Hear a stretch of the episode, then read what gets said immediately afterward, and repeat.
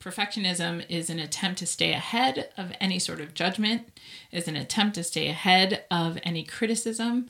And what ultimately it does is it chips away at our own self love, our own self confidence, thinking that someone else's voice has more power Yeah. than our own.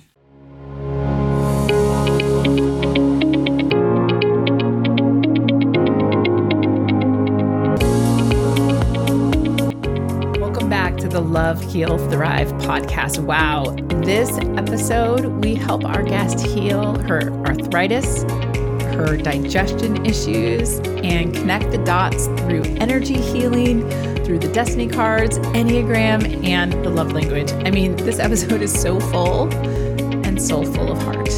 I hope it helps you too. Let's get started. So, I want to ask three questions just to get comfortable and then we'll get started. So, Okay.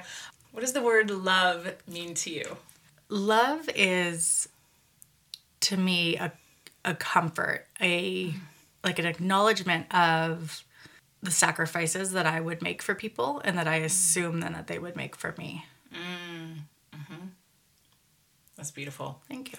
And what does heal mean to you? Heal means to continue to work towards being your best self and and I don't even know how to describe it without using the word heal, but to fix the sort of like if you imagine like empty spots in your body that are either from trauma or things that are missing and filling those spots back up with positive energy. Mm-hmm. I love that. I love that. Well, because I think that trauma leaves a hole there that Yeah. alters us, but as we as we then fill it in, it can be even more magnetic. And I think I think that's actually what happens when why we create these patterns that show up repeatedly is there is this hole that then energy wants to fill. And if it's the same frequency or the same messaging, then we're attracting the same thing. Right. But as we shift and heal, then what fills in that gap Right. is something elevated. Yeah, that makes sense. I like that. I love your answers too. Thanks. And uh, thrive. What does thrive look like to you? thrive would be just living your best life in all ways possible having having healed having loved um, still loving you could still be healing but i think just using all of the tools that the universe gives you to really live your most authentic and best life I love that. I totally agree. I totally agree. and I hope that today brings love, heal, and thriving to you. i'm sure it Um, will And today we are going to talk through this amazing playbook that is going to connect the dots for some of the issues that you had presented in your questionnaire. And I'm so excited uh, to get started. So, um, do you want to talk about what brings you here today? Yeah, sure. So I have worked with Erin for a while and find her to be amazing at helping me sort of navigate what is happening in that moment in my life. And so I really am excited to do this work today. Some of the health issues that I that I brought up in the questionnaire were my arthritis, which I've dealt with since I was in my early 20s. Um, although they actually think I probably had symptoms of it starting when I was about 16. And then I have anxiety that again was diagnosed as an adult, but now looking back on my life and I raised two daughters who are diagnosed with anxiety. There's a lot of things I recognize from my childhood that I now know were presenting as anxiety. But I grew up in the 80s and we didn't diagnose that a lot in especially in kids, right? Like mm, it's supposed to be a great time in your life. And I was actually diagnosed with depression prior to anxiety. And so, and that actually never really sat very well with me, but I thought, okay, that's what it is. And after having my second daughter, I was given the actual diagnosis of anxiety, and we sort of were able to backtrack and realize that that's always what what that had been. And then more recently, in the last year or two, I've been having a, uh ton of digestive issues, and recently found out that I am um, I have a high sensitivity to soybean, which at first when I saw that, I thought, all right, well, I don't eat soy. But apparently, soybean oil is in Lots of things. a lot of things. Even like mayonnaise. Yeah, I mean, it's just, it's amazing what it's in. So I'm going to start working actually this week. I start my work with a autoimmune dietitian who she is the one who ordered the, the um, food sensitivity test. And so we're going to look at my sensitivities because I have some that are mild, but that the soybean was the one major one, and we're going to look at that and how it's affecting my inflammation and and what I can do about it. That is such a good journey, and I'm so glad that you are working with her. She sounds amazing. Yeah, so I'm um, excited. I would love her information. later. Yes, absolutely. She's great. She's local too. So yeah. that is awesome. And you know, our body is 99.9% energy, mm-hmm. and so it is so important to support our physical structure. But it is also important to know that as you do this work, that's going to become, you know, what is at the root of that inflammation? What is Right. at the root of the emotion that is causing that? Because our thoughts trigger our emotion, our mm-hmm. emotion moves our energy, and then our energy manifests physically. So by the time it's manifested physically, it's already left that train station. Right. But when we can take those steps backwards and get to the root cause, then that's where the magic is and and then we have true health. Right. So we are going to dissect this from lots of different directions. Amazing. So we're going to go I want to read from this emotional book. It talks about all the emotional reasons why physical things show up in our life. And then I want to talk through your Enneagram, your family's Enneagram and destiny cards. I actually want to lean in more to the Enneagram a little bit today Okay. Because um, we're, we're going to talk about destiny cards and how they connect. But there's some really interesting Enneagram correlation that I think might Okay. be really helpful too. And amazing. it's so fascinating Yeah. because they totally, their messages totally connect. And there's a lot of study that says with the Enneagram, you were born that number. Mm-hmm. You know, it is certainly a, a an effect of the environment, but it's also they say that it is you were born that way. And destiny cards, you are that born on Right, that day. So that it is day, really yeah. interesting to me to start seeing those those correlations. So arthritis for so you said at 16 is when Yeah, at 16, between 16 and 18, I started experiencing back pain, which I also do have a dehydrated disc, but I in the lower, middle, or upper back. lower. It's my very last uh, disc. Okay. So typically, lower back pain um, tends to surround itself around money. So, in a concern of money and a worry of money, does that seem to apply during that time period? Well, that's interesting. Not, I mean, a little bit with the time period, but, and I work with a life coach currently, and she and I have spoken about this a lot. My dad made a lot of money, and um, that allowed us to move, you know, to Woodside and, and sort of, you know, it changed our lifestyle. But at the same time, I was taught to be very humble about it, but at, but again at the time in a almost shameful way. Like it mm. was almost embarrassing to be the one with money. And when my dad got involved with a local sports team that was another thing that it was sort of like don't talk to anyone about this. Mm. And at the time it didn't feel like shame. Now as an adult looking back mm-hmm. i realize i felt shame about it. And what's interesting is my family was and continues to be very very philanthropic. And so there was a pride in that and there continues to be a pride in that. But i've noticed even with my girls sometimes you know telling them like don't talk about certain things you know and don't you know like some things are meant to be private. And i realize that i'm sort of creating that same thing mm. because i think that's where the shame came around is that i i had to sort of not that I was going to run out and be like, guess what, everyone, because it was just who I was. And I don't think I actually would have even thought twice about it, but because it was ingrained in me to not talk about certain things mm. and that maybe there was a shame attached to it, you know, or why, mm-hmm. again, like feeling the one that was different because where I went to school, everyone lived pretty close, and I was the one that lived far away. So I had to plan to be able to go over to friends' houses versus them mm-hmm. just riding their bikes around.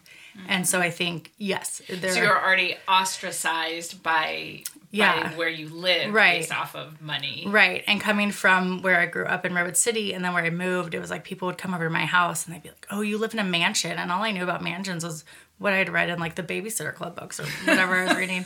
And I, and I remember telling people, No, no, I don't. And then I went, you know, I'd, but people kept saying it. And it was like, okay, but if I do, is that a bad thing? Like, I just mm-hmm. never knew how to feel about it myself. So I was never able to sort of make that decision. I was just sort of carrying around what everybody mm-hmm. Right. You're, well, you're carrying around me. that guilt. Yeah. Yeah. So, without even looking at that book yet, I, I want to, so this is already playbook number one, Perfect. is, you know, feeling guilty and not feeling like you can move forward or that you can move your body because you don't what if i say something Right. or what if i do something that might um, intrinsically uh, what's the word i'm uh, seeking like intrinsically like ostracize your family Right. or or ostracize yourself out of that family out of the tribe Right. Right. right? So our tribal experience is felt and experienced in our root chakra, which is developed during zero to seven, Mm-hmm. Right. which is actually at the core of anxiety. And seven is when I moved. And seven That's where we you moved up to the the big house. Okay, so oh, we haven't even gotten into the, the paperwork. we're not going to get to the paperwork for a few more minutes because right. we're going to just sit with this for a minute. I love it. in this energetic space, this develops between the ages of zero and seven. This is at the core of our anxiety. It is the foundation of our anxiety. This is what causes when this is what causes a lot of our anxiety is this energy center right here. And I think spending time on any one of my YouTube meditations, right? Right. I will always begin every single YouTube meditation and always end every meditation with spending time in the root chakra, mm-hmm. Going down and up. But for you, when you bring that attention to that root chakra, I want you to allow this to feel expansive without limit and knowing that the universe provides. It was never your money. It was Right. never your dad's money. There's actually a great book that we're going to read in book club. It's called It Was Never Your Money. Perfect. Appropriately Right. because it is just a function of what the universe is giving that to you to then use as a conduit to go and help other people and to Right. do other things and it is you know i think resting in this energetic space in meditation and allowing that to not have any limits like feeling that energy flow and extend and not have any limits and to allow the guilt and the shame to dissolve, but allowing that earth energy. So we are healed in that energy center by the element of earth. So each one of our energy centers is is balanced and healed by an element. So that is why in every single one of my meditations we draw up that earth energy mm-hmm. is because it is earth energy that heals that energy center. And so even sitting in your beautiful backyard, Right. right? Like sitting on the grass in the dirt next to a tree and and doing this meditation and allowing this inner child, this little girl to feel freedom and to feel that she can be expansive and can move and talk and run and Right. play and play with her friends and that there are no limits. I think even that alone will do so much for your anxiety and the arthritis because arthritis comes from feeling worried about making the wrong move or that we are you know and in this in this instance as a child it was this tribal that is intense mm-hmm. intense messaging and an experience that we all you know and and lots of people have this experience over different things that Right. they can't there's a family member that used to say shh don't say nothing right? Because whatever's in the family mm-hmm. stays in the family and you can't talk about what happens Right. in the family. But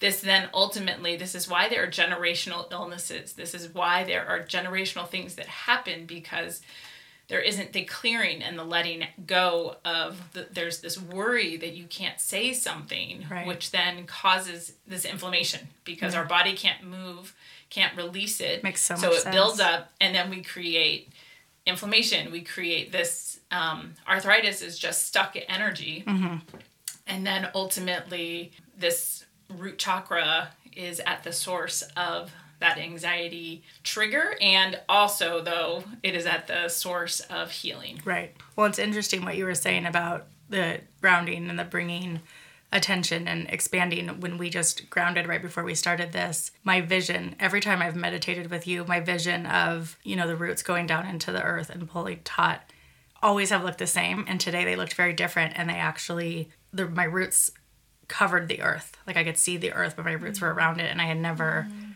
envisioned it that way. And then I actually saw the Mother Earth coming up. I could see gold light.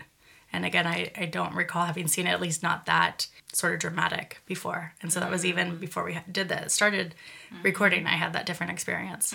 so good. So I would say that's a message for you, for Okay. you to look at it and envision it with that that intensity. But I also think I encourage you to feel this freedom. I think this. I keep hearing the word freedom, and you know I see you in your backyard on the grass or by a tree. Yep. You know, doing this meditation, but allowing from that root chakra to feel this freedom, to feel you know, and you know, even in seeing and envisioning yourself, you know, having a carnival birthday party in your backyard, Right. like having, enjoying, and bringing people in and knowing that this is fun and free. And as you do so, as you spend time in meditation and allow your inner little girl to feel this, it shifts the energy of the timeline, right? So as Right. we as we shift and change things in the present moment, it goes backwards and it shifts the energy from our childhood so that as we walk around this world as an adult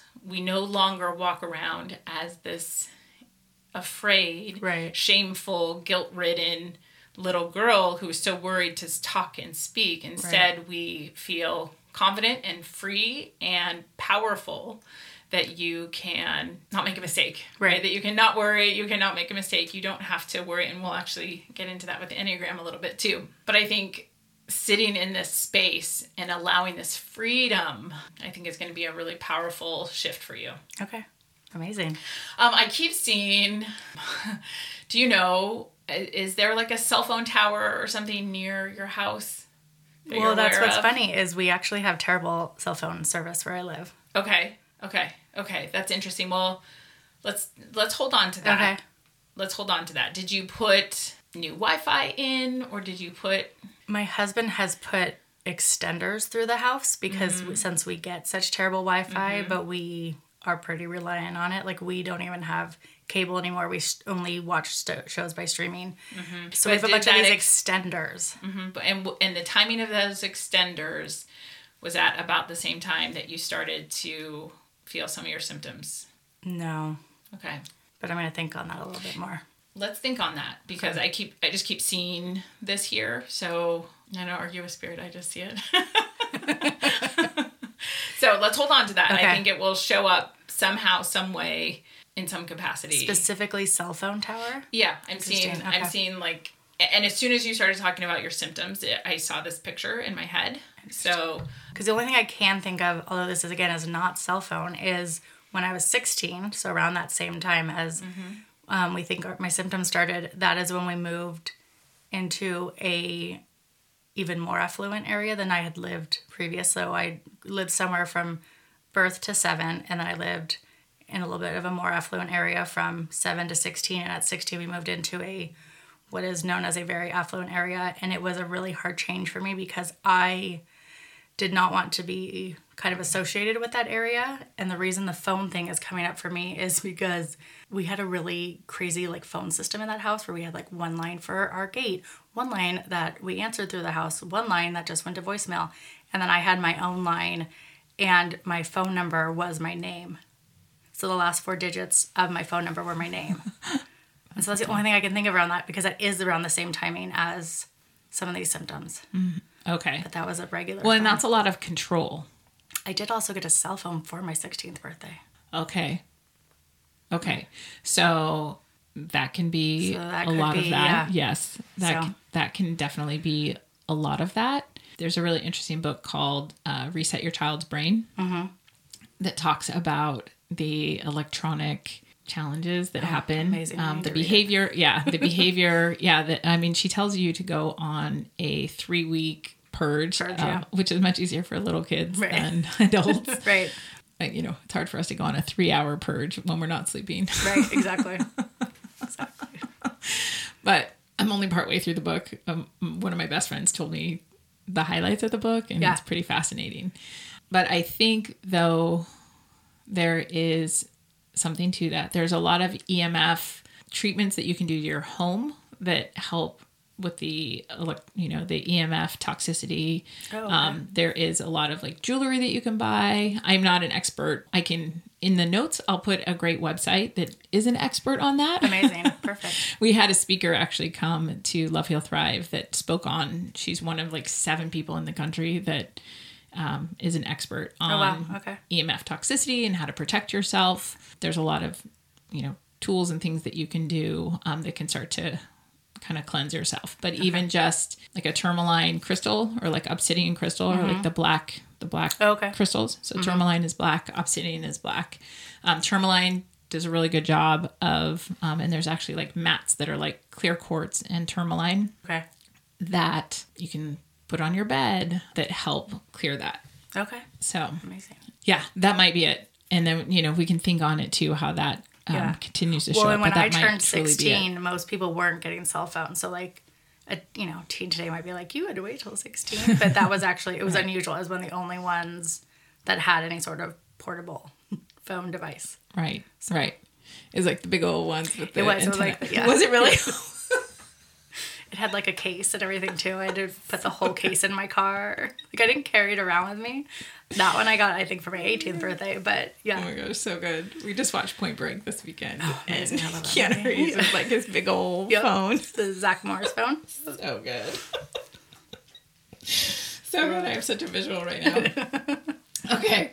Uh, so the emotional, I mean, I think I think that we have nailed it. I do want to just read this. Yeah. But I'm just gonna read, you know, often he is not very kind in his Right. readings. so but uh yeah, I mean I think that is that is a lot of that. Arthritis feels unloved and not good enough with a resulting resentful bitterness and criticalness. They feel tied down, restra- restrained, and restricted. They are not allowing themselves to develop their full potential due to severe constraints, and they desperately want to be free to move around and to make something of themselves. Yeah. So that is literally what we just talked Yeah. about. Yeah. And I totally have goosebumps. I, I it and it resonates so much because I loved my dad. He has passed, which I know you know, but I I never did feel good enough for him. Mm-hmm. He always wanted me to be more athletic than I was. He really wanted me to play multiple sports in high school. I played no sports in high school. Hmm. I liked sports. I did them in grade school, but I wasn't great at them. They were just something I did to sort of do and pass the time and be active. And he was always pushing me in that. And even with grades, I got better grades than my sister, who we found out later had a pretty severe learning disability. But it was like if I was getting B's, why weren't they A's? If I was getting hmm. A's, was I still trying my hard, you know, my hardest? And mm-hmm. that was always a big i can remember again like in middle school and again i was a really good student i was honor roll every year all that and he brought home these tapes that was like now i forget the name of them but they were these big video you know, this was back when we had VHS, and it was mm. like how to get A's and succeed in life or something like that. And he made it mandatory that I watch them. I never did. I don't know how I got out of it. I think we lied or something, but it was always I always felt like I had to do more for him, and nothing I did was enough. Mm. And my sister, who was a much better athlete but not as good of a scholar, always seemed enough for him, and I could never figure out why. And he didn't outright compare us. And when we would sort of make comparisons ourselves, he would, uh, you know, get all mad. No, you know, no one's comparing you. And I was like, but we we both felt it. And then, you know, again, when I stopped playing sports going into high school, he was really upset. And it always felt like there was this thing that he had one more for me. And then my two best friends were on the basketball team. And it was also this kind of thing because he'd come to every game and support them. But, you know, I'd still get the comments about like, you could be out there or what are you going to do softball this year? And it's like, no, I'm done. I'm done with sports. So Right. yeah, there was definitely that Right. relationship there. to feeling whole and complete for yourself. Mm-hmm. Yeah. um, without his approval. Right. And and I'm so sorry that he was comparing you guys because there's no this Right. this has come up in our own house where you know my my daughter compares more than we compare. Right. And I've told her I was like I love you both Yeah. like so much. I'm like but you know what? I'm like I love you like a tulip and I love your sister like a daisy. I love like that. both beautiful, both wonderful. Like they both make me so happy. And I mean, you know my girl, they're both totally Right. different, Yeah. right? They're Right. totally different. I said, and I love you both for like totally different reasons. Yeah. Like there's no comparing. Like you can love a tulip and you can love a daisy, and they're both amazing, and they're not alike. Right. So That's such a good analogy. I'm going to use that with my girls.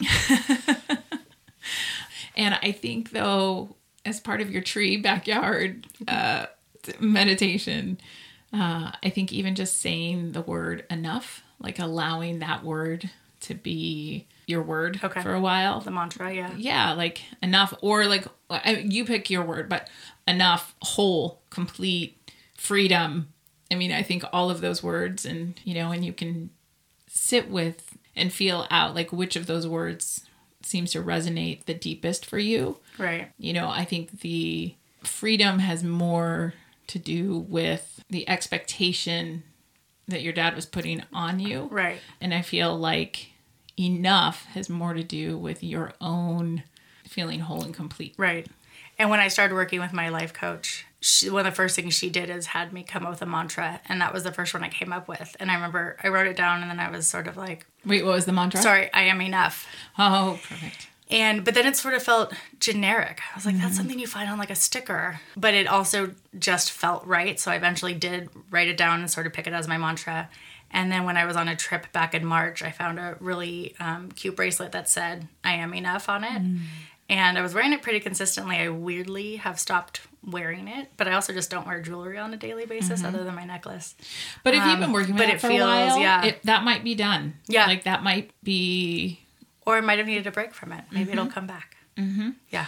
or I mean, as we evolve and grow, our energy level rises. Right. Our energy frequency raises. And so it may feel down here and maybe you've done that healing work and you've raised your energetic vibration and that's that is our ultimate goal with Right. healing is to continue to raise our energetic vibration. So as we heal then we begin to manifest a different level of life and as we heal we raise our energetic vibration then we manifest we are simply the magnet for the free energy frequency that we are emitting we are receiving exactly the same thing. And Right. so in doing this work we heal our wounds so that our energetic frequency can raise. So it may be that enough no longer Right. fits. Yeah. Right. I'll have to play with the different words for Yeah. sure. Yeah. And just the energy meaning behind that. Whew, we haven't even gotten started on the playbook. Whew, let's just take a great big deep breath.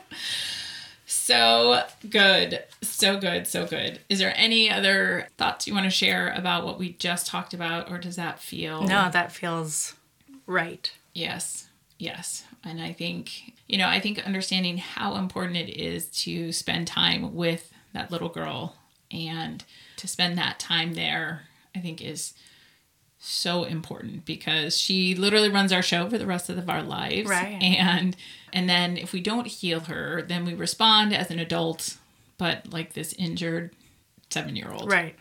And so I think Right. spending that time is is just really important. Yeah. So, my dear, as thank you so much for getting your whole family to Yeah. do all of my questionnaire. I know I ask a lot of No, my guests, but it's actually like so cool because then we can puzzle and and connect the dots, and it's really really awesome. I gave you a copy of the Enneagram chart Yeah. sitting in front of you. So you are a seven eight wing, a seven wing eight social, which means that is called the realist. So you are super positive about life, but you're also realistic about life, but you want to be happy and you want everyone else around you to be happy. Yep. And as a social, you are focused on the group as a whole. Like that's your most kind of perspective of life. So if you notice on the chart, there is um, different arrows. So when you are doing great and feeling really wonderful, you integrate to five, which is the investigator. And you feel Okay. competent, you conserve your energy, like as to not be out, you know, drained by the world, and you disintegrate to one, that critical perfectionism. Mm-hmm. And so this is where going back to what we just talked about, right? Your dad expecting this perfectionism Right. in all aspects rather than just kind of that welcoming of who you are. Right. Recognizing that perfectionism is a trauma response mm-hmm. to a critical parent, right? When we are, and I know, I'm speaking like a perfectionist herself who's done a ton of work and is trying to heal her traumatic childhood. We try to be perfect so that we do not give any meat or any substance to someone who might criticize us. Right. So we perfectionism is an attempt to stay ahead of any sort of judgment, is an attempt to stay ahead of any criticism, and what ultimately it does is it chips away at our own self-love, our own self-confidence, thinking that someone else's voice has more power Yeah. than our own. yeah. That makes a lot of sense. So when we can flip that and recognize, you know what? I am whole and complete and free right here, right now, no matter what I am doing, no matter where I am. Like, I trust and know everything is happening in perfect order, in the perfect way, perfect order. Then we begin to have a lot more self acceptance, Right. a lot more self love, a lot more self compassion. And it is the simple shift of recognizing that our voice is more important than anyone else's Right. Because the voice that we hear isn't just our mind it is our intuitive guidance mm-hmm. It is our perspective and we're the we're the only ones who are living this journey Like, Right. as much as we have close people to us and people that we love we are the only ones on this particular journey right, exactly. and so i think it is really important this is where meditation is so important is we do get quiet and we receive this messaging that comes from this deeper place that guides us and directs us mm-hmm. so that we don't we don't allow those louder voices to To take over. to take over that that deeper voice and I'm so sorry. There's a hummingbird that keeps like floating around, like he's almost hit the windows like a few times. I just have to tell you oh, because gosh, that's that's like a total angel, a total angel message. Yeah. So I, I have a I have a like it will not stop. Like I'm surprised. I'm sure the banging may show up on this on the thing because it like literally will not stop. That's so funny. We have friends who the dad of the family passed away unexpectedly. I think we're going on five years, and that's his his oldest daughter has a really strong connection to hummingbirds because for mm. her that is a sign of her dad, who I was close to. So that's mm. interesting as well. Oh my gosh, I have chills. okay, so good, so good, so good. Okay, so we're gonna love up on that perfectionist, and and as you see, the seven. Let me get my chart out. Uh, so as you see, then the seven, when we're in a good space, we go to 5 and when we are maybe not caring for ourselves as much, then we allow that that louder voice to to be heard a little bit more. Right. Yeah. That makes that that fits. That makes a lot of sense. So if you flip that over, there's this other really extra layered chart. Love it. Yes. Um, so as you can see, it says assertive, compliant, withdrawn. So each triangle, it's like a little Venn diagram. So each triangle shows which of those numbers is assertive, which one is compliant, and with which one is withdrawn. So you are seven, eight, and your daughter is eight, seven. So just That's to, the younger for- one, right? Yes. That's yeah. So um, just to, to circle on that. Yep. So you are both assertive, assertive. Yep. All right. Yeah. This is my It life, is. Yeah. It is. Mm-hmm. So now, do you feel like you have a stronger line to five that's more of like that observer thinker, or more of that line to the perfectionist? I think now in my life, um, I have a stronger line to five. Okay. So that is withdrawn. So you take a good time. I mean, you take time to go be alone out by the mm-hmm. tree. You do mm-hmm. take that time to withdraw. Oh yeah, I'm Okay. I'm great at withdraw- drawing. Yeah, I am too, actually. it's like my favorite thing to do. right. But In a good way. In a good way. Okay, that's good. See, mine is less, not as great. I'm still working on that. But so sometimes, though, I feel like my husband understands I withdraw when I need to get my mind straight. And he mm-hmm. actually knows it actually saves more conversation, actually saves more discussion. Like, I, I will come back and I will talk when I feel less hurt and Right. like I understand myself more. And he knows it's actually like more efficient. Right. He's like, oh, I don't have to talk as much if I let her go Get a break. Yeah. I need my husband to still get there entirely. So I think that's part of the understanding here. So what is um, really important here with your stronger? So we always have a stronger line to one of the two numbers, Mm-hmm. right? So in your case, it would either be a stronger line to five or a stronger line to one. So you're saying that you have a stronger line to five, Yeah. which which is withdrawn.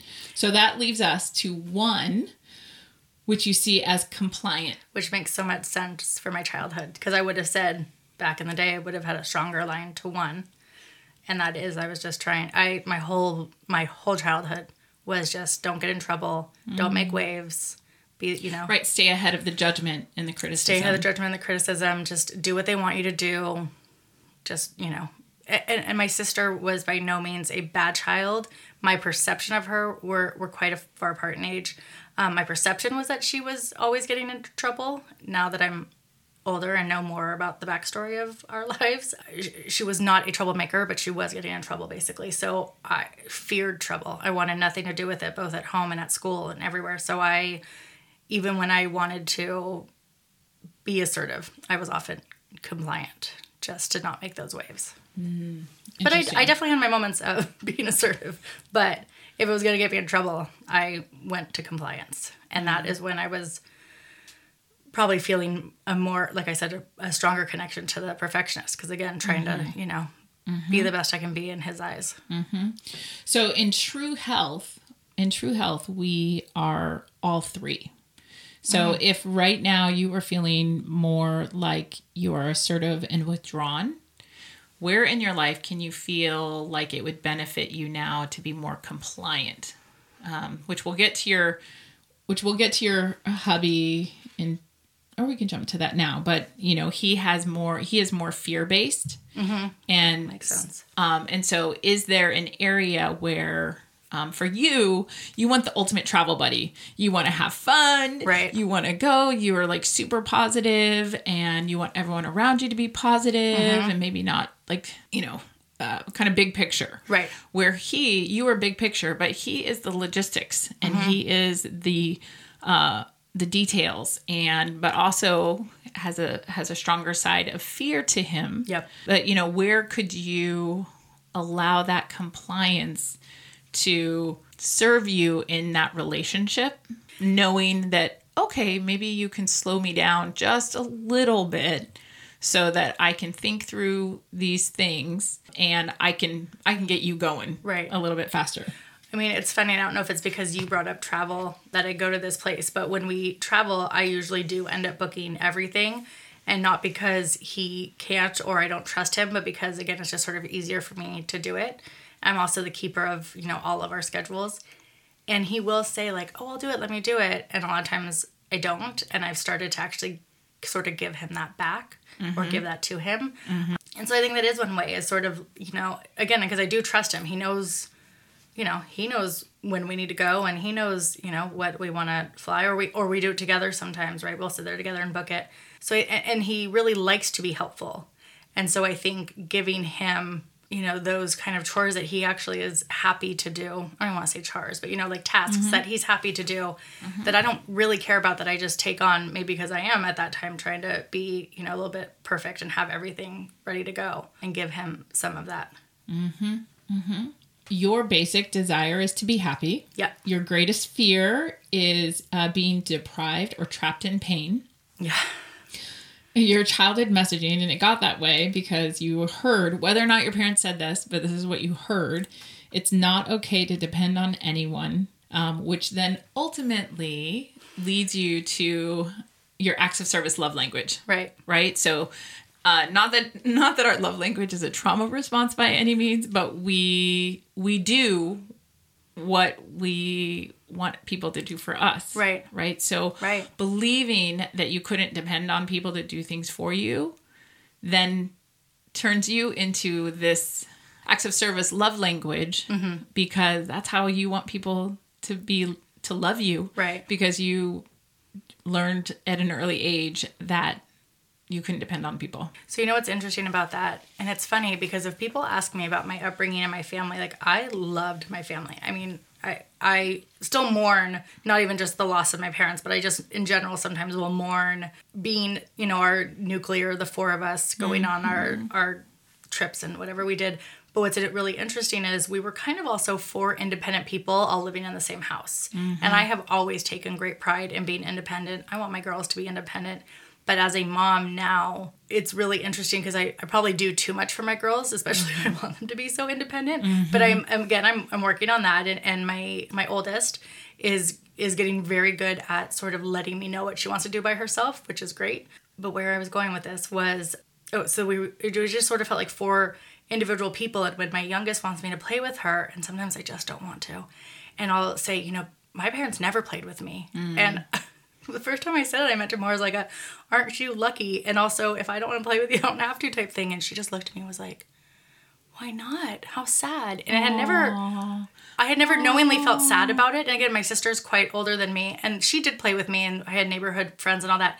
But I can't remember ever, other than like maybe playing, you know, board games or card games, um, you know, playing with my parents. And I just thought, oh, that's just what life was like.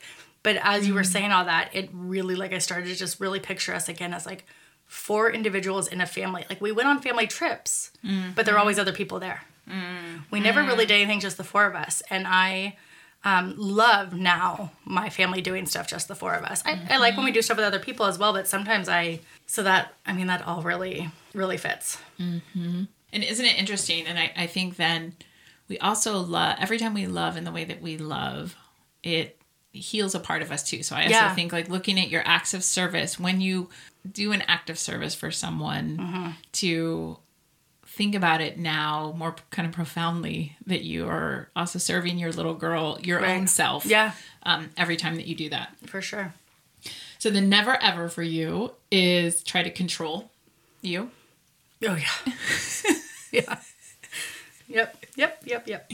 So that from, and I know that you know the chakra system, Yeah. but um, our sense of control and self personality and our ego, but also our control and our self control and our own personal value, our own gold and our own worth lies in our solar plexus, which is our digestive issues and our stomachs. Interesting. Of course it is. of course. So let's just breathe that in for just a moment.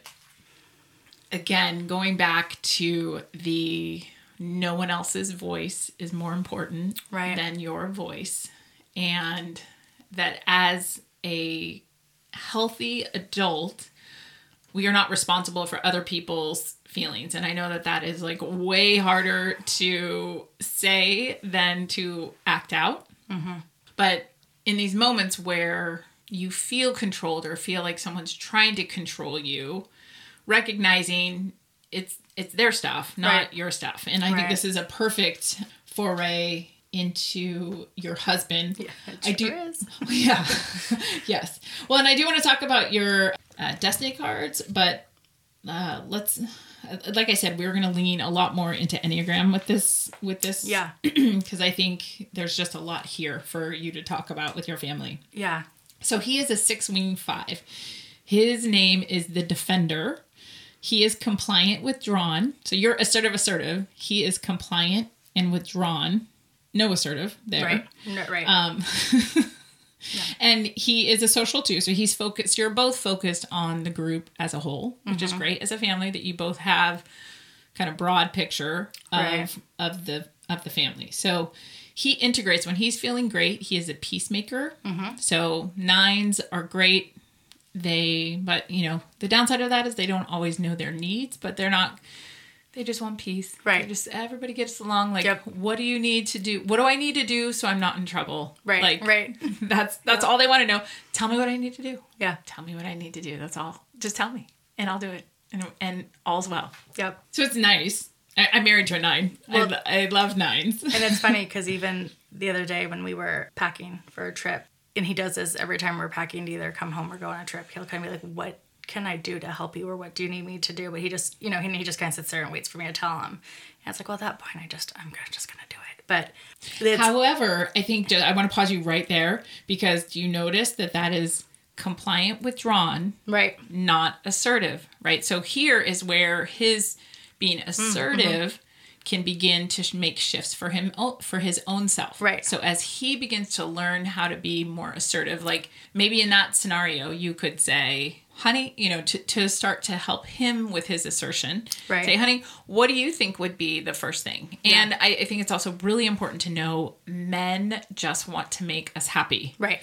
truly they just want to make us happy and if they have feel like if they feel like they have failed us numerous times in the past, they Right. actually do get nervous Right. to do something because they're like, oh my gosh, I'm gonna like upset her again, Right. and I just want to make her happy. Right. And so actually, to um, Which also checklists, totally tracks. Yeah. yeah.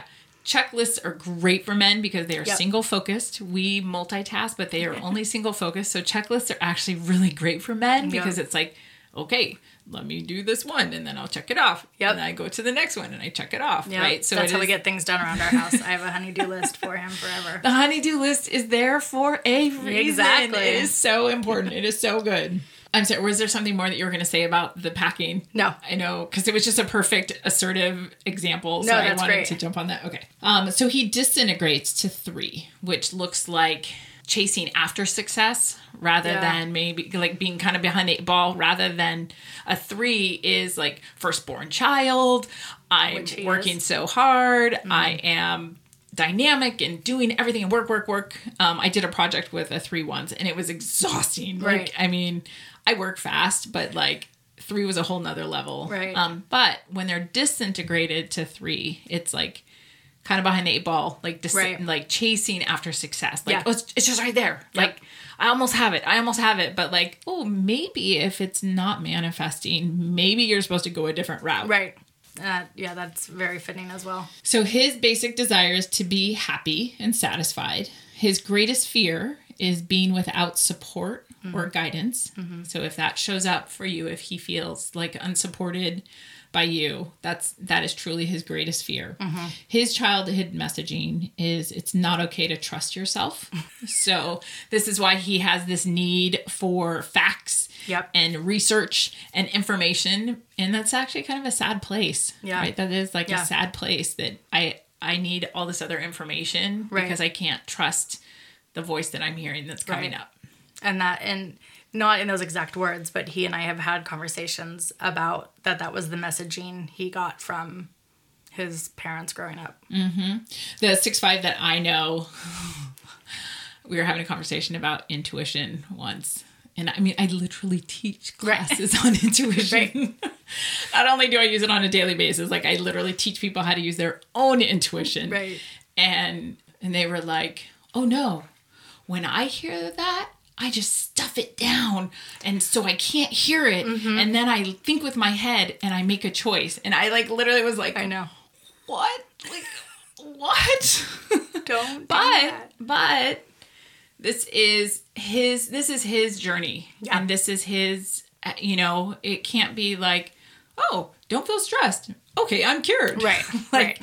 this is his journey to begin to one it can begin with being assertive Mm-hmm. right so what is assertion assertion is trusting right your own voice, your own thought to make the next choice, that you're going to make the right and next choice. Mm-hmm. And so, by him having not activated and practiced that muscle, he then is not, you know, in your mind, taking that Right. next step. So, you can get the short sighted frustration there is like, oh gosh, like, can't you just pack your bag? Right. Right. But if we can take this larger view of what's actually happening then then it brings in this compassion Mm-hmm. Yeah. then it brings in this understanding and be like okay honey you know what okay like i get it i get you don't have assertion because you were taught to not trust yourself so in this partnership like and and he can now be aware of this too. Yeah. But then you can ask questions that could maybe help him. And there's no codependency here. This is like you know this is just a good partnership. Right. Um, but to ask that question you know okay well, well what what do you think you would need? Right. and to ha- and hold space for him knowing it's a new language and knowing it's a new muscle that he's Right. practicing. But as he practices it it will bring balance into all of you right, Right, so there's no good or bad enneagram number the Right. healthy number is the good number so there's Right. high and low to every number and it's just the healthy number that is the right number Right. right Well, it was so interesting what you said earlier too, right as you were giving me his his uh, results about that I can't provide the happiness for other people, and that's a conversation he and I have had multiple times because I often feel as though he is waiting for me to make things happen for him and to and to be in charge of his happiness and I've had to finally say to him in the last year or so that like I can't do that. I can support him and help him and you know, that I want to be supportive and helpful, but that I can't, nothing I do is going to bring him happiness. Nothing our children do is going to bring him happiness if he doesn't have it mm-hmm. first and find it within mm-hmm. himself and that he's responsible for that. And so that's actually been a big kind of like weight on my shoulders because, you know, again, I just want to see the people around me and the people I love happy. And when I know he's not, Which is all seven. right, right, It's literally seven. yep. And when he's not, it's really hard for me too. And then I start to take it personally because again, I feel like I'm I should be doing something, and I've had to just really finally come to terms with like I can't do this. You have to do this. Mm-hmm. And that is the mature adult. Again, like we said, Right. that is the adult. I am not responsible for your feelings, and it is certainly easier said than done. Right. No, no question, easier said than done. Mm-hmm. But no, I, I'm proud of you for for saying that. But I also think doing this with this kind of layer of compassion now, I think will land very differently. Okay. So as Yep. a six, all right, let me. It's not okay to trust yourself. His never ever is never lie to a six. That- that Yep. clearly hits home. Yep. His deterioration has this attachment to belief, so an over allegiance to a group. So, like, I think this Mm-hmm. applies to what you're saying. Like, the group's going to make me happy, Mm-hmm. right? Where he's would, but this ultimately comes down to this: he can't, he doesn't feel like he can trust his own voice. Right. Well, and I've even had we've had some. I mean, we've been together now for many, many, many years, and we've had to have some adult discussions since the time we've been, or like in the time we've been together, from then to now, about different friendships he has, even and how they may no longer be serving him, and it's really hard for him. He has a real loyalty to his group of friends, and it's like, I love that about you, and mm-hmm. also I want you to eyes wide, you know, wide open type thing, like mm-hmm. be paying attention to how they're you know treating you and and if they're making you feel valuable. Um, but mm-hmm. again this has been a group of his people for so long before any of the significant others came along. So Well, and as we evolve and change, again, as our energy frequency raises, the relationship that we once had, the relationships that we once had when we were vibrating at a lower frequency, not that we don't love them, Right. but sometimes they feel less satisfying to us as we evolve and change and grow. There's nothing wrong with those relationships or those people. It's just it feels less satisfying Right. because you're used to this higher energy frequency discussion and view of life Right. and um and then so sometimes the relation you know people fall away Yeah. and um and it's when we cling to them we have to talk about that Okay. when we cling to them then it can cause a whole slew of problems so let's finish his enneagram and then we'll go back to do destiny cards for the two of you because it totally Okay. applies that totally applies to you perfect so two last things with him as a six he believes things are not going to work out yep So he's always trying to find the backup. He's trying to find, you know, which is nice because then very prepared. But at the same time, at the same time, like, Lack of- okay, like the world is not falling in. Yeah, there's Yeah. like this lack of trust. Like, you know, meatballs are not going to fall from the sky tomorrow. Like, um, like Chicken Little. Uh, exactly. Right like the the earth you know the sky isn't falling in. Um, and then five as a five to be objective look at the facts. Objective data data is the reliable source which again goes back to Yeah. this like kind of sad place that he believes that he can't trust himself. Right. So for him, assertiveness, it is that, you know, we've, we've kind of talked about that. It is, you know, teaching him how to become more assertive, which deeper than that is is trusting self. Right. Which, you know, together the two of you can start to do t- 5 minutes of meditation, Right. As he gets quiet, then he will start to understand this feeling of of trusting. But, you know, know that it is 1 minute at a time. Like, Mm-hmm. Right. This is very rarely is it oh, okay, it's all fixed now. Right. it's it's a journey and it's a process. But the fun part is like recognizing when you start to have interactions with people that maybe once once upon a time irritated you or bothered you. Right. And then all of a sudden you're you're not bothered. Right. And you're like, oh, I grew. like, exactly exactly so good. Okay, so for destiny cards, you are a nine of hearts. So that is the universal love card. of course it is Was that? i said of course it is Yes, it is. So you feel your way through life. So Mm-hmm. your hubby should ask you, how do you feel about things? Yep. Because that is how you're going to get, he's going to get the best answer from you. as a nine of hearts, there is a continual elevation throughout your life. There will be closures and openings, closures and openings, but and when we try to like what I was just saying, where we try to hold on to things that are done, Right. then it ends up holding us back from our universal truth. Yeah. Like our universal and letting go. And there is a need for control for Nine of Hearts as well. Um, but I, I think recognizing, just trusting, I, I do think that you have done such a good job of this, of like recognizing. And I think the loss of your parents, you know, I've lost my parents as well. Like I think that grief process teaches us acceptance and recognizing all things happen in perfect divine order in Right. the perfect divine way even if we don't like it Right. or we wish it was a different way we know it always serves a purpose and so i think going through that experience then causes this you know practicing that muscle of letting go and and allowing what's what's meant to be Right, for sure. Is I, when I lost my mom, who was my second parent that I lost, I, which again was completely out of anyone's control. She was diagnosed on a Saturday with lung cancer, and she was gone eight days later.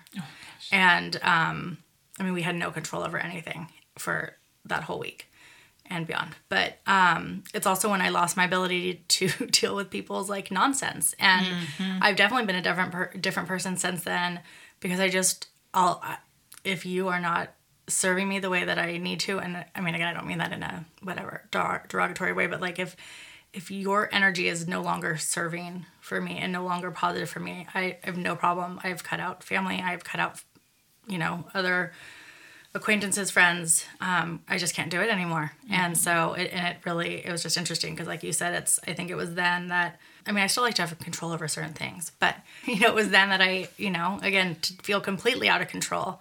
Um, that was definitely where I felt completely out of control and came out of it, you know, like I said, on that other side, that same way where it just, I've got to let it go. and do you find that you don't really like people being emotional around you Oh, no, it doesn't bother me at all. okay Yeah. Mm-mm.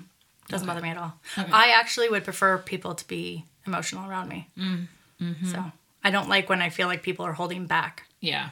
Well, the fakeness. I think the fake. Mm-hmm. Yeah. I think grief. I think that's a, a grief result too. Right. I think healing from grief is one. You come to know how short life is, how precious life is, and like don't waste my time. Right. Because Yeah. tick tock, like life Yeah. is happening right now. exactly. exactly. And your hubby, let's find his page. He, what is he? He is a three of diamonds. So, as a three of diamonds, a diamond, he is all about matter and value. Mm-hmm. And mm-hmm. So, his question is, why does this matter? Or where's the value in this for you? So, as Okay. he's trying to discern and start to be assertive and decide for himself what matters or where where he should go next, he needs to ask himself, why does this matter or where is the value in this for me so th- those are two really good questions that will help mm-hmm. him to begin to listen to himself and to have more assertion and as a three he's either creating value and matter or he is worrying about matter and value there is nothing in between he's either one or the other so if He's he usually worrying. and so it. if he is worrying, so get him creating something like whatever Yeah. that is for him. I don't know if he cooks or if he Yeah, he started doing. Legos. He like loves Legos. It was something he picked up in in COVID, and we, like we are out of space for place to put these Legos. But it does. It's like when he just needs. It's like when he needs to do his withdrawing. That's what he does. So good. Um, yeah, so good. He'll just be in there working away, and and one of our daughters likes to do it with him, and so they do it together too sometimes, which is helping that. And And is it the youngest daughter that likes to do that with him? no, it's actually the oldest one. Oh, okay. The youngest daughter is somewhat interested, but doesn't really have the attention span to do it for very long. Okay. Like it's just she loses interest after a while. Okay. Okay. So I think that's all we're going to talk about that for Destiny cards Okay. for the card itself. And Yep. at the end, I will show kind of the family map. Great. I love a map. But um, but I think knowing the Legos are a great thing for him. Like whatever he can create. I think if there's also something that I think that's great to feed his withdrawal. Um, but you know, knowing that for true balance with him, there is a, a need to work on assertion and Right. and and that comes from a place of trusting self. Mm-hmm. And I think you will he will trust self as he asks himself, why does this matter? Where is the value in this for me? Right. Okay.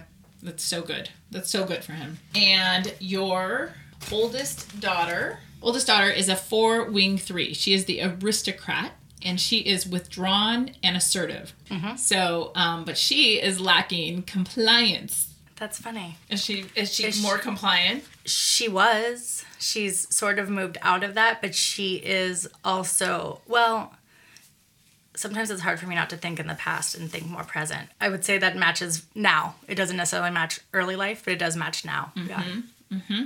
So, and then we, we come into ourselves too, right, Right, right. So I think that that is great. So again, remember, we want all three, right? For balance and and for for true balance and happiness, we want all three. So I think that's Right. great.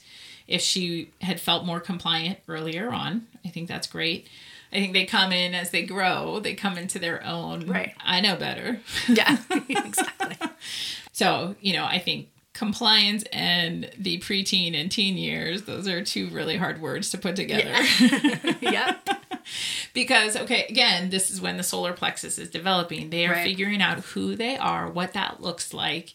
And the only way to do that is to push up against you Right. and to push up against life and figure out figure out who they are. This is through, you know, like becoming the diamond, right? It's like Right. it's got a rub to Yeah. to do that. So No, and she's definitely doing a fair amount of pushing, and it's it's interesting. I noticed the shift again, probably in, in COVID, which interestingly enough, post pandemic, post like lockdown part of the pandemic, she was diagnosed with anxiety, which is a big part, I think, to what happened in COVID. Like shutting down for her was huge. She needs to be like at school and with her friends and with her teacher, and um, she's she forms really strong bonds with her teachers, and it was really hard for her to have that just taken from her.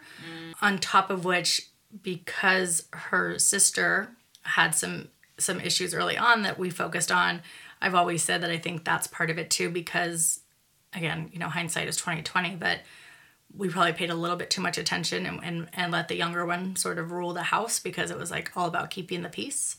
And I definitely think the older one spent some years in the probably like four to four or five to, you know, now range feeling like she was not fully being seen and heard. Um, And it's hard because in the moment you really think you're doing what's best for like you you know you have whichever one sort of needs you more right is who you need to I guess focus on. But um, I can So- now see the mistakes that were made. Okay, so I also believe everything happens in perfect way, perfect Right. order, and I can tell you as a four three, she would brood anyway. Yeah, it's good to know. Yeah, So you did nothing. Yeah. You know, I think always up leveling our parenting, always being conscious parenting. But as a four, they are this artist. Yeah. They want to be unique mm, and she sure they does. they bask in this the world just doesn't understand me. right, right. the tortured And by the way, we need so many beautiful fours. A Oh, yeah. healthy four, a healthy four who can um, know that the world is for them and know that the world blesses them is the most beautiful thing because we get to see their art, we get to see their uniqueness. Oh, yeah. So my love letter comes. I go to four when I'm in health. Right, So as a okay. two, I'm a two one. As a two, I go to four. So the weekly Got it. love letters that I put out totally come from a four place. Right. It is my you know unique expression it is Mm-hmm. my perspective it is so that is like healthy four right there is what that looks like Got it. Mm-hmm. so when a four is not in health and that makes so much sense with her as well. they go to this broody place Yep. that's like Yep. the world just doesn't understand me Can we talk about her the four to one because that's like that? So because she so has she into so this is what is very very interesting um, for the two of you because she actually integrates to one so when Yes. she's in a good place she goes to one so i actually think this is like really healing for you Right. as your little girl Right. self because you disintegrate to one Right. but she integrates to one so she has a really different relationship and she's literally been diagnosed as with her anxiety is coupled with perfectionism. Mm. So that's why I wanted yeah you to talk about it. Yeah, well, I think really it's really interesting to look at what we've already talked about perfectionism. And so, like, you know, as her parent, can you teach her that her voice is most important, Right. right? And yes, our job as parents is to provide provision and protection. Mm-hmm. And as they mature and as mm-hmm. they grow, the balance of provision and protection that we hold and they take over shifts, right? Right. Like they they get to take on more provision, Right. more protection of their own self that when they then are adults they have Yeah. that autonomy. But Right. until then, until they've proven that they can keep their room clean, that Right. they can, you know, their whatever their provision is, right? Yeah. As they start to babysit, Right. then they start providing for themselves or making their own food or right. So as she's starting to do take on her own provision and standing up for herself with Right. girlfriends is a is a sign of protection. So as those things start to happen, then then it shifts a little bit, right? Then we give, okay, you've done that. I trust you with that. Now we'll get a little bit more. And then when things, if, you know, Yeah. of course, go awry sometimes, then we pull some of that back. And it's this back and forth until they've reached this place where Right. adulthood and Yeah. then and then they go off to college. No, just kidding. All good. But okay, except that that's a great example. So my daughter just left to go off to college, but it's been this like amazing thing. She's autonomous and so happy Right. and we talked to her a couple times, but you know, it's she's so happy and whole and complete Mm-hmm. and and has that um, went through that process of provision and protection Right. and so just the growing up phase is is just that that Yeah. balancing act but i do think it is like a really interesting perspective for you and i think it's important for you to know that her experience with perfectionism is very different than your experience Right. No, that's so interesting. Yeah. It doesn't she's there in a place she's in it in a place of not of reaction Right. she's there by desire Right. like and and thank goodness we need ones we need ones in this world they For make sure. they fact check Yeah. they may i'm a i'm a two one right like i i get nervous to put out information that wouldn't be right Right. right like i fact check all the time and so one is a very important place to be one from a place of her is Right. reactive, where hers is more um, by choice. Doesn't make it any easier to help her with her math homework. Knowing that it comes from a good place. Right. That is true. Well, well I also think, though, I think, okay, math is fairly um, black and white. Mm-hmm. So, great example.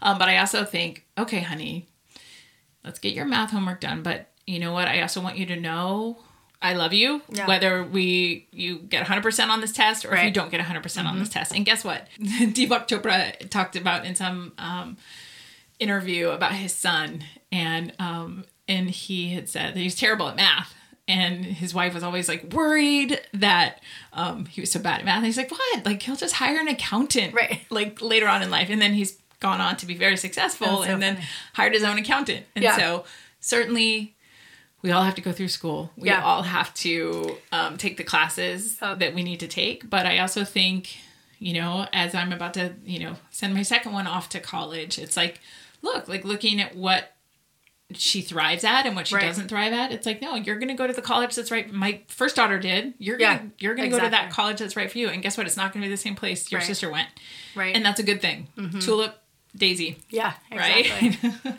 and then she disintegrates to 2 mm-hmm. Awkward since I'm here. No, just kidding. Actually, I can speak to it so well. The low side of two is this people pleasing, mm-hmm. codependency. Mm-hmm. Um, you know, you give to get, like, oh, let me help you, but it let me help you because, or the words that you know don't come out of my mouth as much as they once did once upon a time. I can't say that they don't ever, but um, it's more of a feeling and then i recognize the feeling and i shut it off but the well i've done all this for you so you need to do this for me no Right. actually that's not true like Right. if you did this you did this because you loved someone not Right. because you were giving to get and that's what that give to get looks like Yep, that, that tracks. her basic desire is to be oneself. Her greatest fear is being without identity or personal significance, right? The artist, it is like yeah. that her biggest fear is like, but I'm supposed to be unique. Right. Her childhood messaging, whether or not you said it or didn't, this is what she heard, um, is it's not okay to be too functional or too happy. Wow. Interesting. Do you want me to say that again? Yeah. Okay. um, it's not okay to be too functional or too happy. And that can be, you know, as mothers, and my therapist threw this one on me, which was like, oh, what?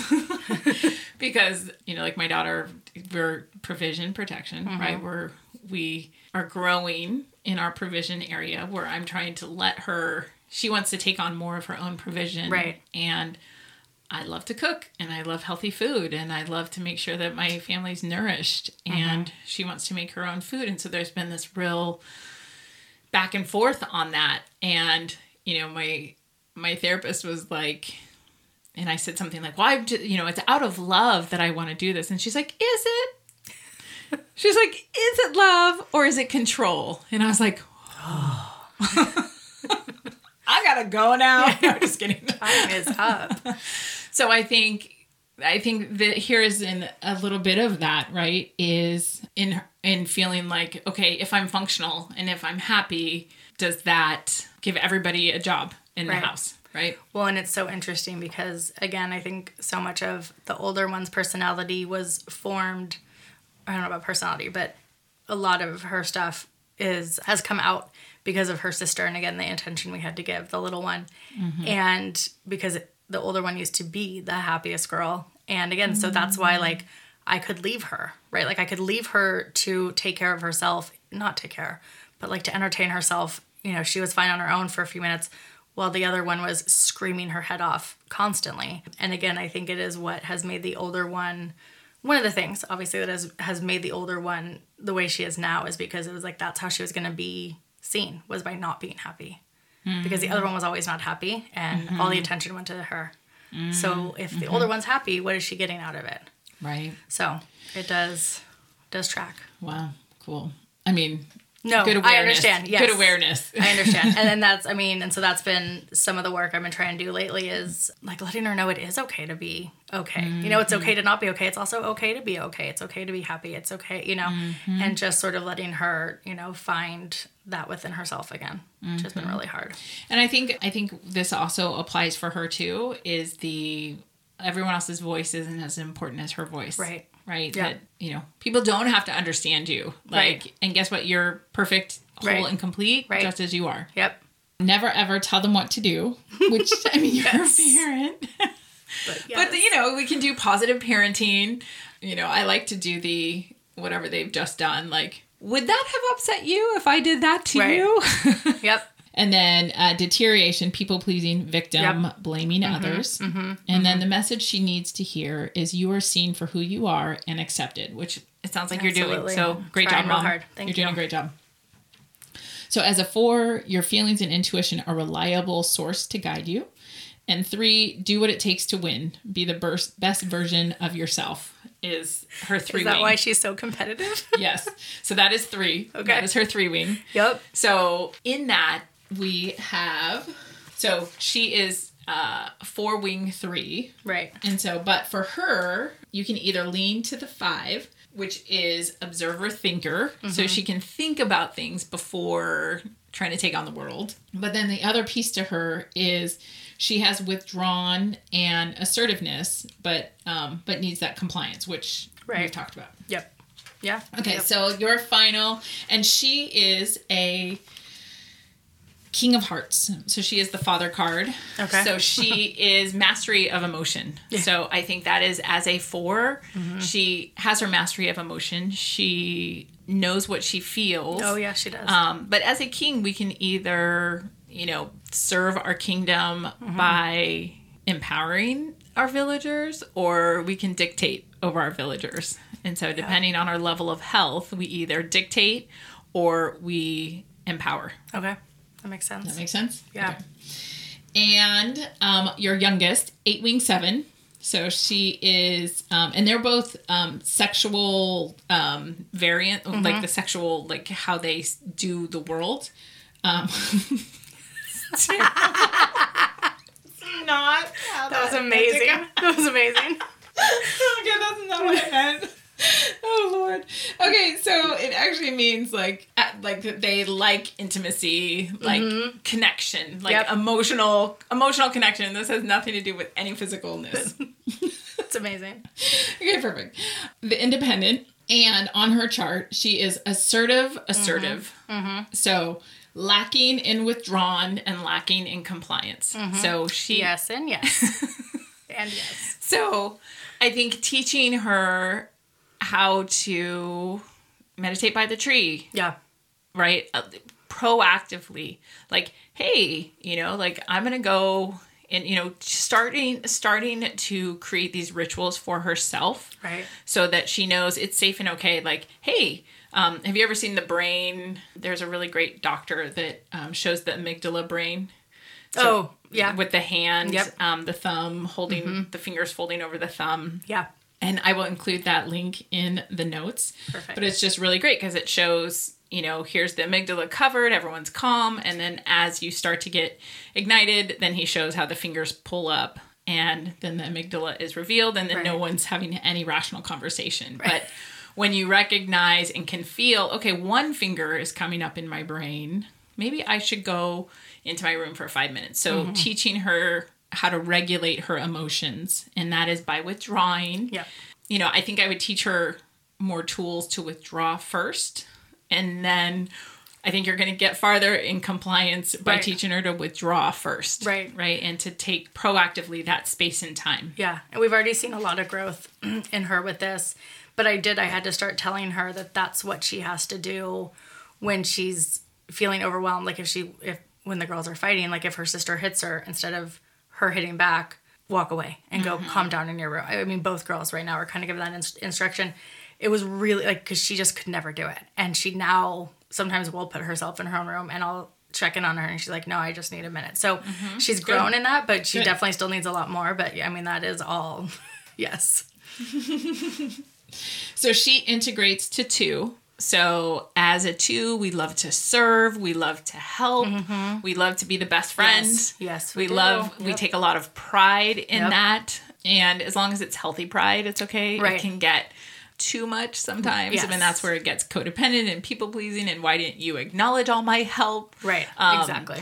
But when when it's from a healthy place, we are great helpers. We're great. So we're highly intuitive. So Yes. twos will know your needs before you know your needs. And so I think she's great to make sure that you are listening to her.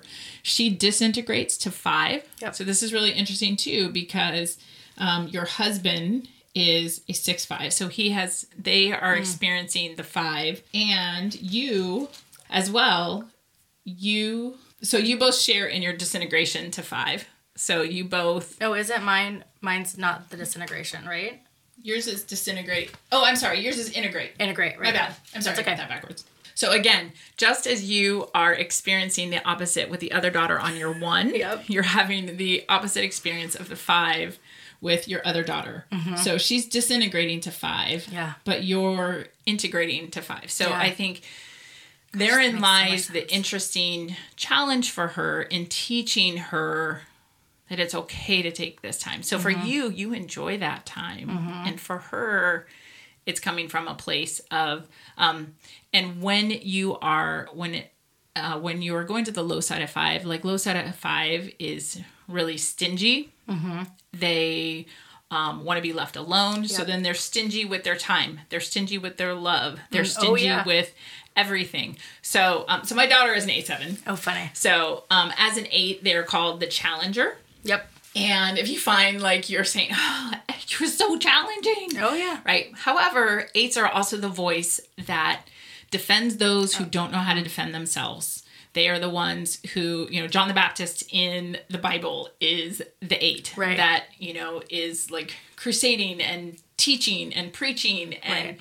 you know, my my daughter, no one at school wanted to do uh, the announcements in Spanish. Oh. And um, there was two uh, native speakers in her class. She's in leadership, and the two native speakers were just like over it. They're just like, Yeah. no, like we always have to do it. Like someone Right. else can do it, and no one would do it. She's like, I'll do it.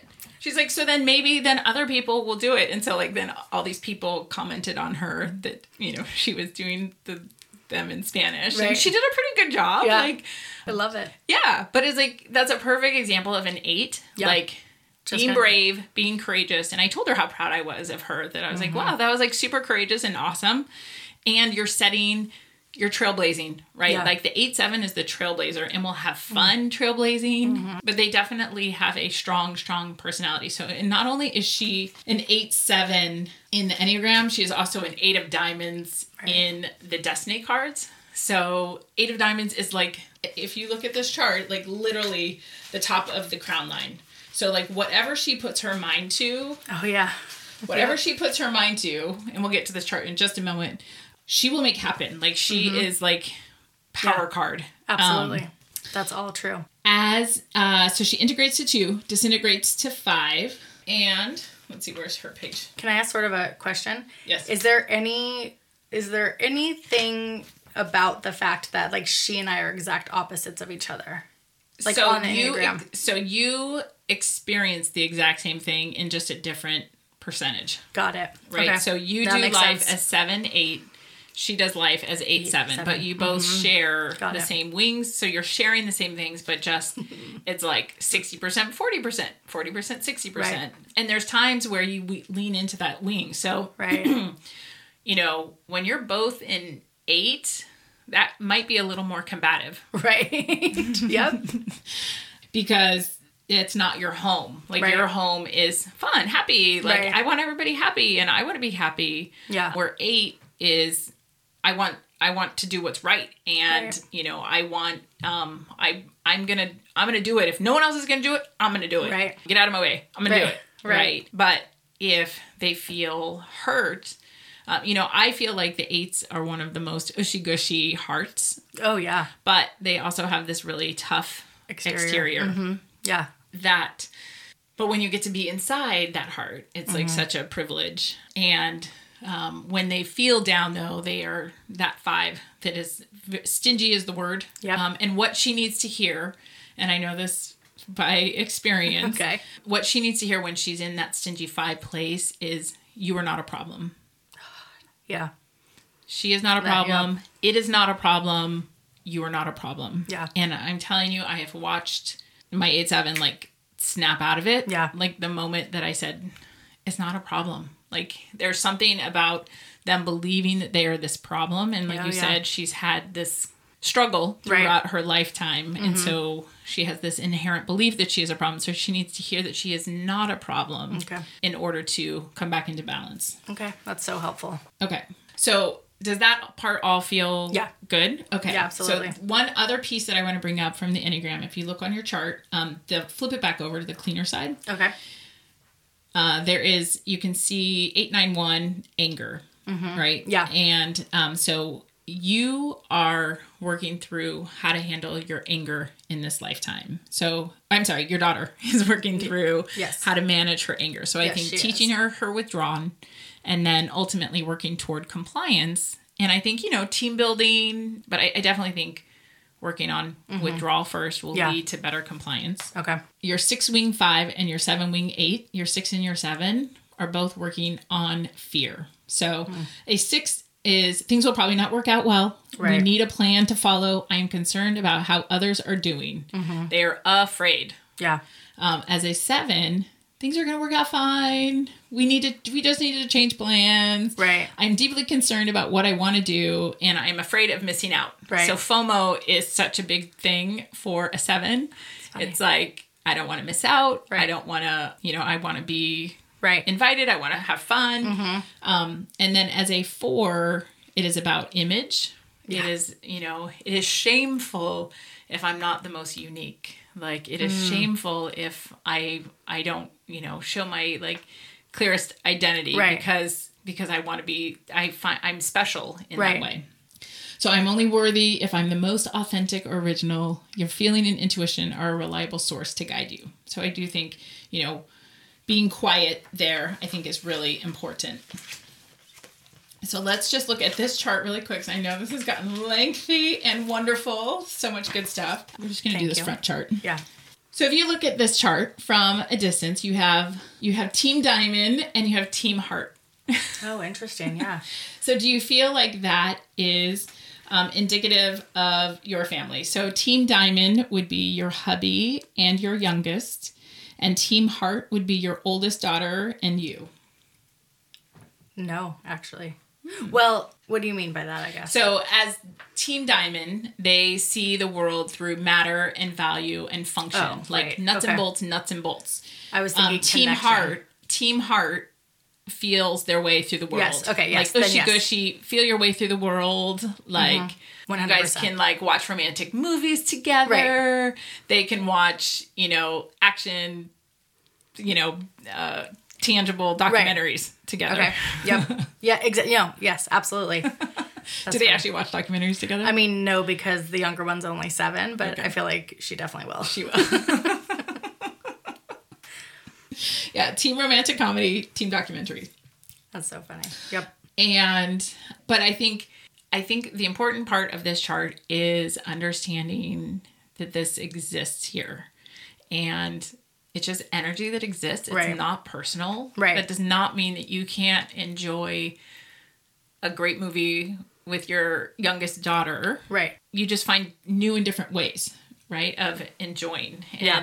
and together you both have eight and seven access so going and doing something fun is probably more likely for the two of you Mm-hmm. than um than doing something tangible in Yes. that in that matter space Yeah.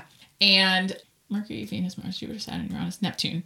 So for your youngest daughter and your husband, as our Neptune, she, he is her Neptune. So it can either be a dream come true or a nightmare. So I don't know if they have kind of this vacillating relationship that can bring out the good and the bad in each other. Yes. Yeah. They. It, it's difficult to say because the the one who is the eight of diamonds is so attached to me right now and has been for mm-hmm. four years, mm-hmm. which is interesting because I remember doing these cards with you right before I turned 40 and you said to me something to the effect of that that child the younger one is going to feel connected to me in my even ages and more connected to my husband and my odd. And i remember saying to you oh my gosh that tracks. Mm-hmm. and since that and i think that was maybe like a week before my i mean it was very close to my 40th birthday. And so when she jumped back over to me i was like okay this tracks. But it has not stopped which is very interesting. So she and i are dealing with i need her to be a little bit less attached to me. Uh, that just makes her want to be more attached to me. Um, Oh, don't worry, that's coming. perfect um, especially as she's There will, dealing be, there will be years of you staring at their bedroom, at her bedroom wall, her bedroom door. Uh, I know, right? And she's she's also experiencing some trauma responses lately to some things that aren't even directly things that have not happened to her that but that she has witnessed that she's having strong reactions to and that has just sort of strengthened her idea that she needs me at all times. Mm-hmm. So Yeah, you know, I think it's interesting. So they have that connection, and um, and you and your other daughter have this heart connection. They have the diamond connection, but collectively, there's not a lot of like tight, tight energy that's gonna create. I think this will help you with just your simple mindset, and I think taking this is why I wanted to lean more into the enneagram than Yeah. the destiny cards this this session because I think the enneagram tools apply more right now Yeah. than the destiny card does. And Yeah. you know, just having the energy separated here just means that there's fewer energetic nuances. Mm-hmm. That doesn't mean that you can't all feel really tight and Right. connected because sometimes that energy that exists between people can sometimes like be really challenging because Right. you're like, oh my gosh, like I always feel like this, but like why do I feel like this? Mm-hmm. And you know, having that with the family a little bit more, you know, distance, that's not a bad thing. I think that that is can actually be very empowering for you to say in our family we do this so Right. in this family we treat each other abc right and these are the rules of our family having uh, like a little family rule Yep. um, you could even do like a little um, canvas Yep. that everybody writes how they want to be treated and like hang it in your dining room or in your family room Right. that's like here are the things that we do in our family right and it's kind of like the family motto Mm-hmm. i think would be really great that you then establish your own energy and Yeah. your own rules i think a chart like this gives you that opportunity to do that great. very good does that feel whole and complete there Yeah. Okay. So that is amazing. I just I think you doing the assertive compliance withdrawn work I think is I think you're going to find some huge shifts there. I think you're Okay. going to see a lot of powerful shifts. And I think it's, I, I can't wait for you to come back and to hear how that, how that shifts. Do you have any final thoughts that you want to share? No, I mean it's it's just so amazing. I mean, I know you know that I fully believe in in what you do and it's just so interesting. It almost makes me feel better, right? Like about some of the things you've said and sort of what happens um especially like when you were talking about needing to teach the younger one to go withdraw and that you know something like going to her room would be best because i've started to feel guilty about i'm basically isolating her. And so i start to feel guilty about that. But i'm like but i also know like I, it's just again gut like innately i knew that's what she needs. Um, i also know the the older one doesn't need it as much but also and i'm not like we don't do timeouts we don't do this but it's like you've hit your sister go chill out in your room you know? Mm-hmm. But she actually needs people to chill out with. So she usually goes in her room and comes out quickly after and we can chat about it because she actually wants to talk about it whereas the other one um, doesn't. But it just makes me feel better about those choices we're making you know about how mm-hmm. we're handling this when i mm-hmm. can then get in my head too much and think like I'm you isolating have, her. And do you have them hold accountability? Like, do you have to, do you make the sister go and do something nice for the other sister who hit or? Yeah, I mean, I I don't. We're not big on forcing apologies. Although the oldest one will happily apologize because she does really feel remorse. So that is usually what happens, and then usually she feels enough remorse that she wants to play with her sister some more. Um, the younger one's always been harder to sort of do that with. She will not apologize if she does not think it feels authentic. That is very true of an eight. Yeah. They they have to understand. Um, so I think talking through, you know, one, I think teaching her, and for the eight seven, you have to just be careful on Mm-hmm. the withdrawal because they love to withdraw, right? So I think empowering her to withdraw proactively, but then also to think Right. about. You know, also, you know, okay, now that you've taken that time, like, what do you think the result is Right. of of your actions like what you know what what do you think might happen long term like if you keep treating your sister Right. this way what do you think might happen and then not that it has to force apology but you know is there something you know and have it be her idea like is there something nice you know Right. and and we always talk about relationships with the as like a bank account that we Mm-hmm. Yeah. make deposits and withdrawals so we talk like, about it like a bucket, bucket Yeah. filler, bucket dipper. Mhm. yeah. All right. The bucket dipper. Yeah. I saw that book. I love that book. Right. Like, is there something that you can then do? Like, well, you probably withdrew. Like, is there something? Yeah. Um, maybe don't use that word because we're trying to make withdrawal a positive Right. thing, but but it took some out of that account. Yeah. You know, can we put that back in? Yeah, and well, what's interesting too, the older one is actually the one that's more likely to hit at this point, which again, five years ago was not the case. Mm-hmm. But she's more likely to hit, and then the younger one's more likely to scream and tell her that she hates her and that she's the worst sister in the mm-hmm. world. And and it's interesting because she's obviously not, but then she will turn around other times and be like, "I have the best sister in the whole wide world," and Right. you know. So I, I think in the end, it all usually works out, but we are trying to really put it back on them to yeah talk it out. Or a friend of mine a few years ago uh, sort of taught me this thing she does where when one kid has done something to to upset the other kid, she has multiple kids, like lots of kids. She'll to that one to say, "Go fix it."